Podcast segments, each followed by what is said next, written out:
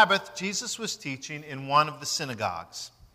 And a woman was there who had been crippled by a spirit for 18 years. She was bent over and could not straighten up at all. When Jesus saw her, he called her forward and said to her, Woman, you are set free from your infirmity.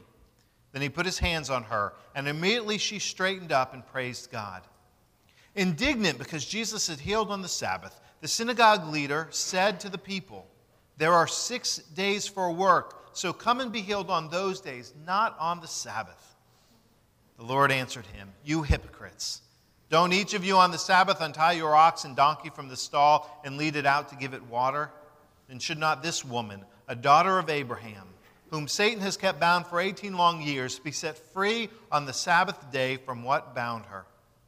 When he said this, all his opponents were humiliated, but the people were delighted with the wonderful things he was doing. Brothers and sisters, we pray here God's blessing on the reading of his word. Let us pray. Lord, we, uh, we thank you for your word. May it delight us and may it free us from those chains that would bind us, those burdens that would, would weigh us down, that we would find freedom and hope and power in the name of Christ. Speak to us in these moments. We pray in the name of Jesus. Amen.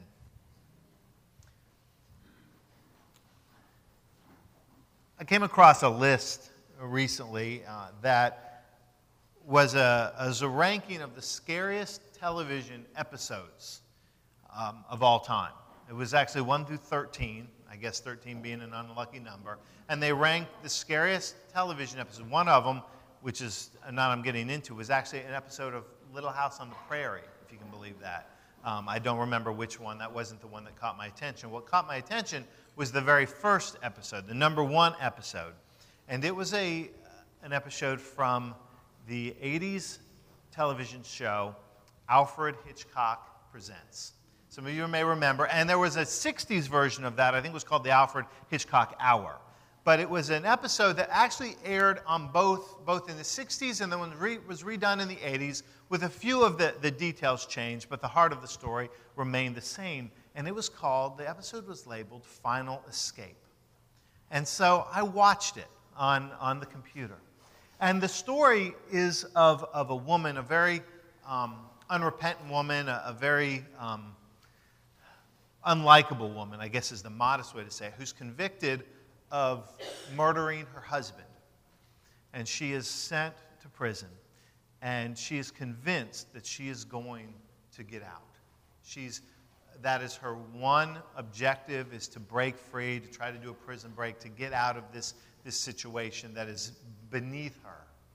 And, and so the, the overarch of the story is that she manipulates, becomes friends with, but manipulates an older gentleman in the prison who is named Doc who is the only prisoner that is allowed outside the walls of the prison because he was the one that would go and bury the caskets when somebody died in the prison if they didn't have family. His job was then to go out with the casket and to bury the casket. So, in the course of manipulating him and, and earning his trust, she hatches an escape plan that he finally agrees to participate in. And that is that the next time somebody dies, the, ring, the bells would ring in the prison that she was going to sneak down and sneaks down into the, the morgue, if you will, and she crawls into the casket. And from there, she would be carried out with the body, would be buried, and then Doc would come back out an hour or so later and would dig up the casket and release her. And so that's her plan. So that's what happens. The, the bell tolls, she goes down, she crawls into the casket. It's dark, so she can't see anything. So she gets into the casket. The casket's carried out, it's buried, and you have this scene of her in the casket gloating in her, her wisdom, gloating in the fact that she's going to get out, and she's going to show everybody. And some of you know exactly where this is going. And waiting to be dug up, and waiting and waiting, and finally becoming more and more panicked when she's not hearing Doc digging her out. And she strikes a match to look around, and who does she see in the casket? Doc. The body that had died, the one who had died, was Doc. And, and she called in. And, and so you have this final scene of her, you know, however they filmed it in this casket. And I'm telling you what, it is terrifying. It really is. And it's terrifying in a wonderfully Hitchcockian way, which is, you know, Hitchcock made his, his, his name on this. It's not graphic, it's not violent, it's just, it's psychologically terrifying because as you watch it, you can't help but imagine what it would be like to be in that situation. I mean, can you imagine? There's, there's, actually, don't imagine because it's very unpleasant. But there's few ways, there's few ways that would be more horrible than, than that to be trapped in there. And, and I started to, to think about what is so terrifying about that. I mean, there's obvious things, but, but the heart of it is this. In that moment, as you're watching this episode, and, and again, you have no sympathy for this woman, but you realize she is in a place in that moment when that match strikes, and she realizes that the one person who knew she was there and was going to save her is the person that is in the casket with her that she is completely hopeless. She is completely hopeless. There is no hope for her deliverance, for her uh, escape. There's, there's no hope. And that, I think, is, at least if we really dig down deep into the things that scare us, is at the heart of it. To be in a situation in life when we find ourselves completely without hope.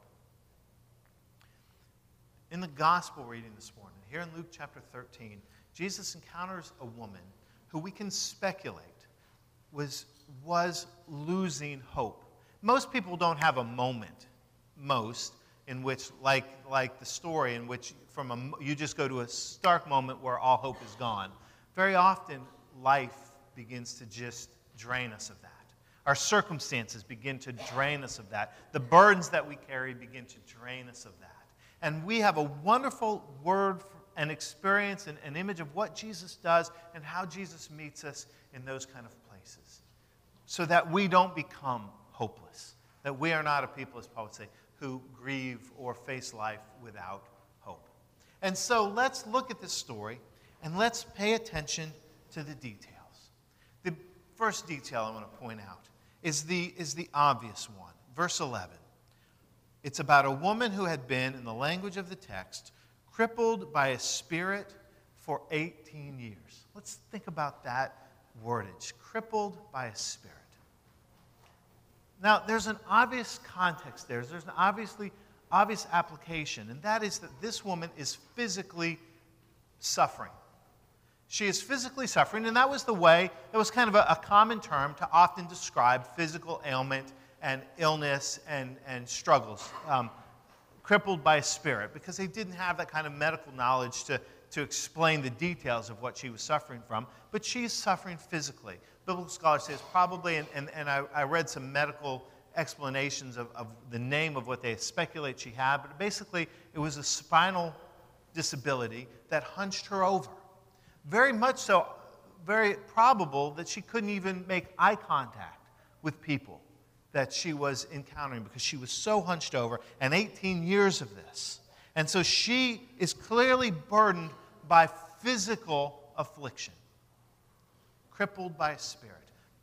There's some of us in here today that presently know or have known what it feels like to be crippled by a spirit, by a physical affliction that burdens us, that, that um, weighs against us, that, that, that physically impacts our, our mobility or our interactions or our, or our comings and goings, whatever it is, we can immediately identify with that. We know to a point, maybe not exactly what she felt like, but we know what it's like to feel crippled by a spirit. But what I love so much about that phrase is that I think it has a far larger implication. Because the reality is, a lot of us don't have that kind of identity. We don't identify with this woman's physical affliction. But when we begin to understand the ways that we can become crippled by a spirit, we begin to hear ourselves and find ourselves in the story. Because we can certainly face that physically. But many of us also know what it's like to be crippled by a spirit spiritually to be crippled by a spirit emotionally, to be crippled by a spirit relationally. In other words, to have life beat us down in such a way, weigh on us so deeply, that we find ourselves, if not physically hunched over, emotionally, spiritually, and physically hunched over. The burdens that just pile on our shoulders, the weights that we carry, the uncertainties we face, the fears that are before us, the insecurities that, that we wake up with. I mean, there, there's no end to the application. I would be willing to bet that if we really dig deep into our experiences, if we really dig deep into, into some emotional reflection, we at least can identify times in our lives when we felt ourselves crippled by the Spirit, hunched over, burdened. Many of us were here, I shouldn't say many, a few of us were here uh, Friday night for the dinner and movie night. And, and the movie that we, would advertised, you remember, um, was Miracles from Heaven. Some of you may have seen this on your own. It's a powerful movie. I highly recommend it to you. But if you watch it, please have tissues because you're going to need them. But as I watched it, the story of, of this mother and her daughter and the family as, as this young girl who's fighting this life threatening illness, and you see it in one way through the lens of her mother, who you can watch through the movie as it progresses, her become more and more crippled by the Spirit. As she watches her daughter deteriorate, and, and, and few of us can think of, some, of anything worse than, than that would be for a parent. You can see her relationally, emotionally, spiritually, in her faith become crippled by a spirit. You can almost see a hunching over, if you will. And so that is the situation that Jesus steps into. That's the situation this woman is facing physically, but we're all facing that. In one way or another, we face those moments, and maybe you're facing those moments today. There's another interesting detail about this woman that jumped out at me as I reread the story. And it is actually right before it tells us that she'd been crippled in the spirit. Let me go back to the first verse and a half. On a Sabbath, Jesus was teaching in one of the synagogues, and a woman was there. I want you to hear that because it's really, really easy to miss. And a woman was there, the woman, afflicted for 18 years, physically difficult to move, hunched over, maybe can't even make eye contact. But on the Sabbath day, where is she? She's in the house of God worshiping. A woman was there. If anybody would have an excuse to be mad at God, if anybody would have a reason to feel this is not the place for me to be, it's got to be painful for her to get there. But she's there. And I want to be careful because the, the, scriptures don't give us insight to her thinking, and I want to be careful about just projecting and assuming what she's thinking. I don't know. But, but what I do know is this I may not know the exact reasons, exact or mo- motivations, the exact impulses she felt, but what I do know is this she believed it was important to be in the house of God on the day of worship because she believed God would meet her there. She had an expectation that something significant happened there. And I don't mean that she believed she was going to show up that day and be healed. She'd been afflicted for 18 years. I would find it very reasonable to believe this was the illness she was going to die with. I don't believe that she showed up because she necessarily knew Jesus was going to be there or she knew what Jesus would do. She showed up because she knew God was there. The reality is, I don't know what drives any of you in the morning to get out of bed and come here. Specifically, I don't know whether it's the, the fellowship you feel with, with friends, whether it's you come because you love the music, whether you come because you hope that the preacher says something worth hearing on that day, knock on wood. Um, what it is that, that draws you to come. But what I hope is at the heart of it is that you believe that in this place, in this hour, in these moments, you'll meet God. That in these moments that God's going to be present and real to you, that you come with an expectation. All those other things are the way God does it. So they're all valid reasons to be here. But to be there because it's a unique place where God shows up in our lives every week. Not the only place, but it is a very unique place that God has called us in the community of faith to be there because Jesus meets us here. And that's exactly what he does here. And, and we come of free will. What I find so powerful about the story is she comes of her own free will. She's driven and motivated by her desire to be there, not by a, a, an obligation. There's times in, in, in cultural history and world history and American history when, when going to church was required, you didn't have a choice if you lived in certain communities at certain times. If you lived in the Jamestown colony, in the early 17th century, remember Jamestown, Virginia, one of those early colonies, you had to go to church. You didn't have a choice. And I want you to know that that meant 14 times a week. 14 times a week you were at church.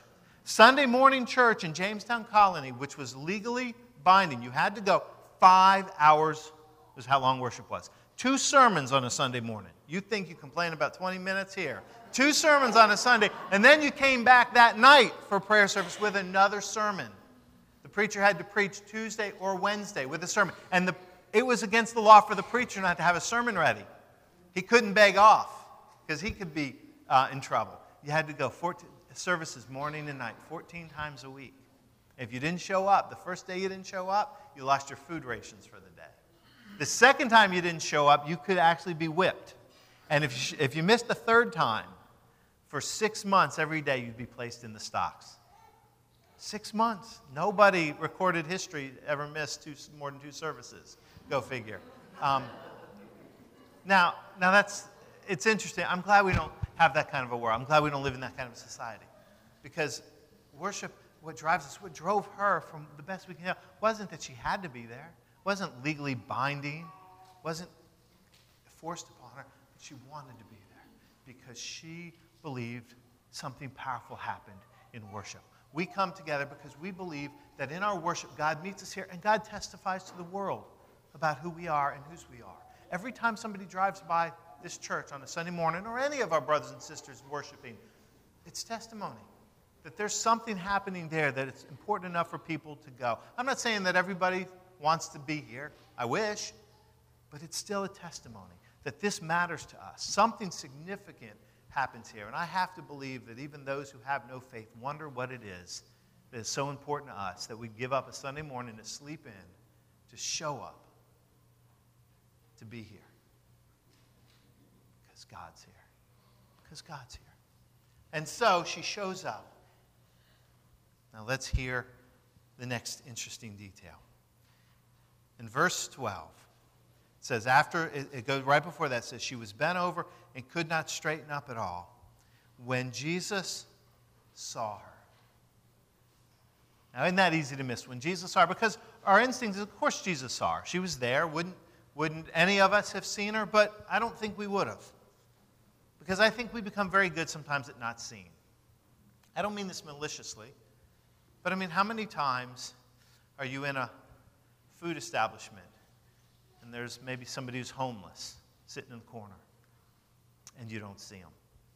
Oh, you may notice them, but you don't see them. I don't see them.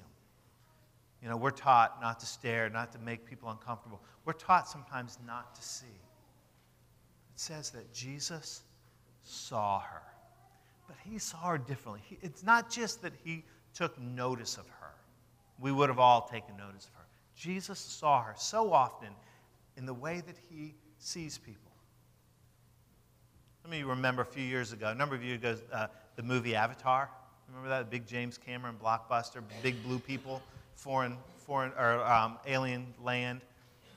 In the movie, one of the threads throughout that, one of the phrases throughout that, is this attempt for the main character to learn how to see. In fact, there's a phrase over and over that says, I see you. And that's what he finally, at the very end, he looks at the, uh, at, at, and I don't remember the names of the characters, but he looks at the, the woman, he says, I see you. And the implication there is not what's obvious, not the physical appearance, not what's on the outside, but he's finally learned how to see deeper. He's learned how to see somebody's heart, somebody's spirit, somebody's soul. He's learned to see beyond what is on the obvious exterior of a situation. Well, that's what Jesus does. He sees her. He sees her. And, and here's what I want you to hear, friends. Whatever it is that you've brought in today, whatever the burdens in, whatever it is that may have you feeling a little hunched over, Jesus sees you. Jesus sees you. We may not. You may be really good at, at, at the false front that we all do and me included. Smiles and handshakes and how's life? Yeah, it's good. Everything's great. We may not see it, but Jesus sees. Jesus sees you. And when he looks at her, he sees her. And he sees her for who she is, not what she's afflicted by.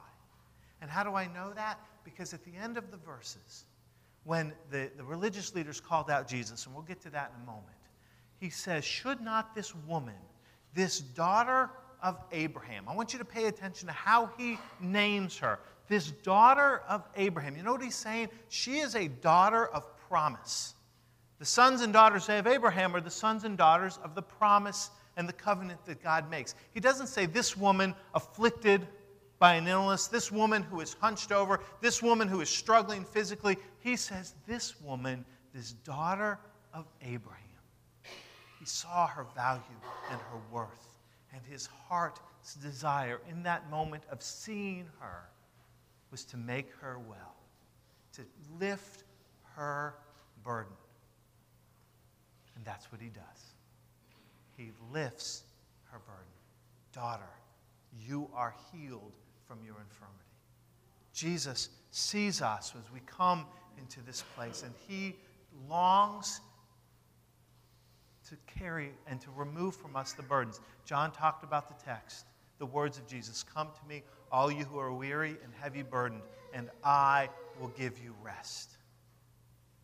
Hungers to give us rest. He longs to remove from us the weight that hunches us over, the fears that we carry, the insecurities that burden us, the, the afflictions that weigh us down, if we will come to Him. If we will come to Him and let Him speak His truth into our lives. And then our challenge is to do that for each other. Our challenge is to be burden lifters and to carry that. But Jesus sees us. Jesus sees us. But there's someone else that Jesus sees. Because there's two encounters in this story. The obvious is the woman who's healed, but he sees someone else. Actually, someone else makes himself painfully known, and it's the leader of the synagogue.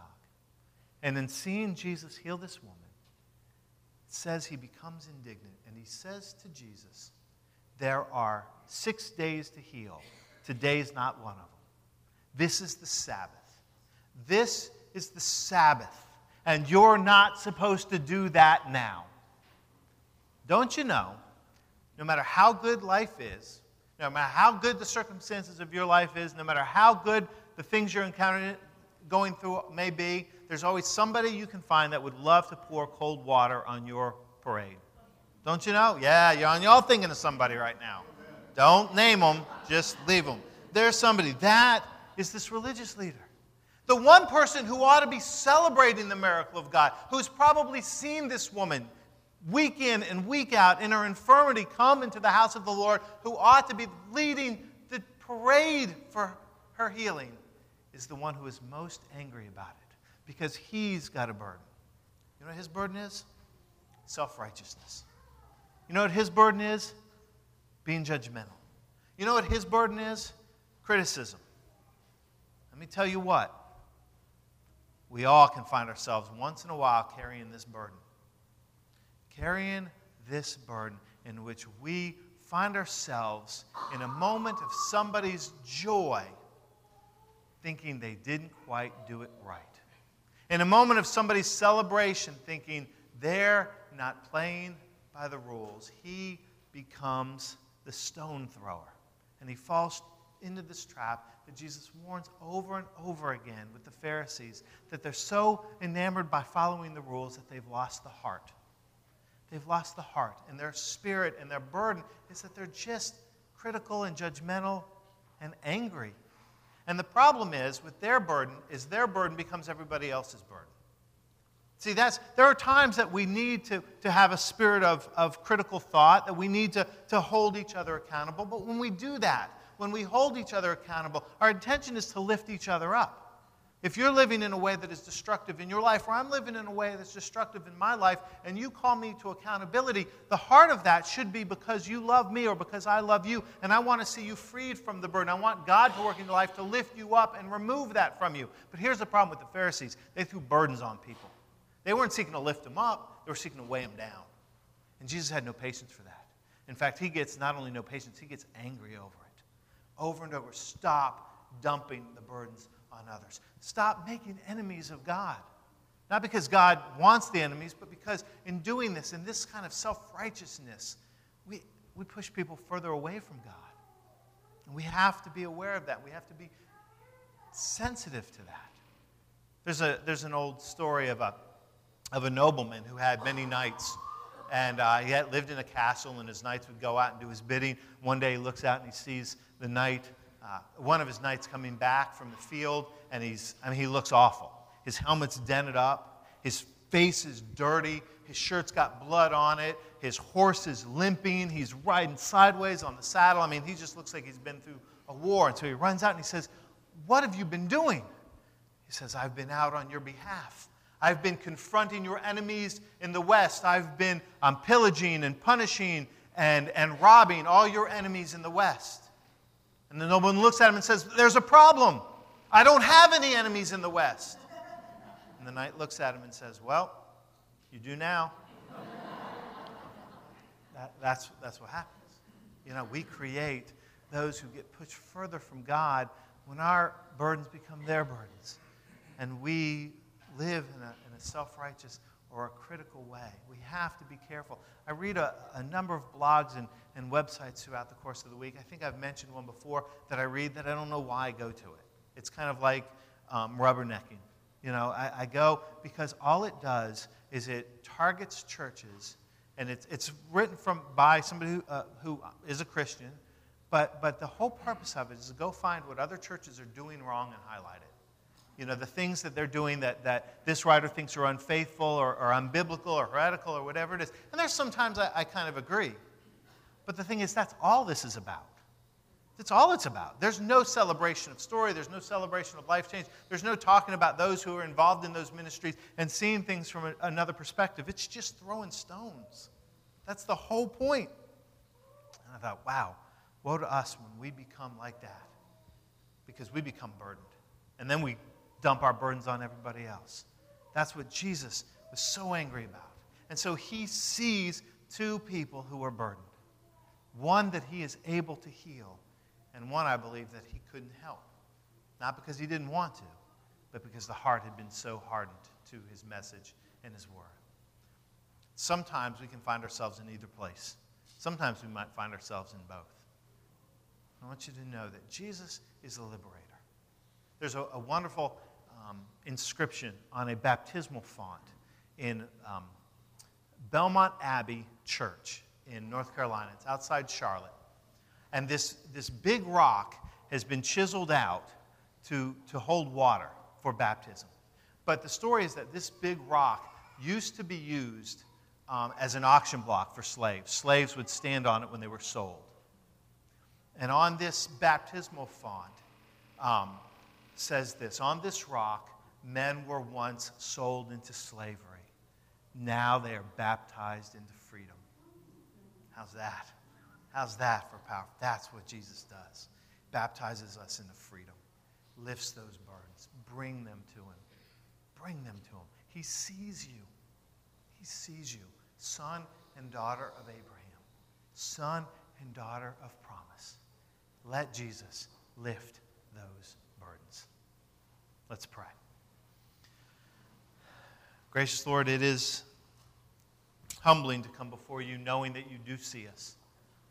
But it is liberating to know that whatever you see, first and foremost, you see your love and your compassion. Lord, free us from the things that would hunch us over, from the burdens that we carry. Free us from the self righteousness that can penetrate and use us to your glory. Use us to, to be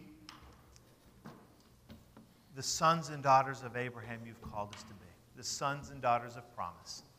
We pray it in the name of Christ Jesus. Amen.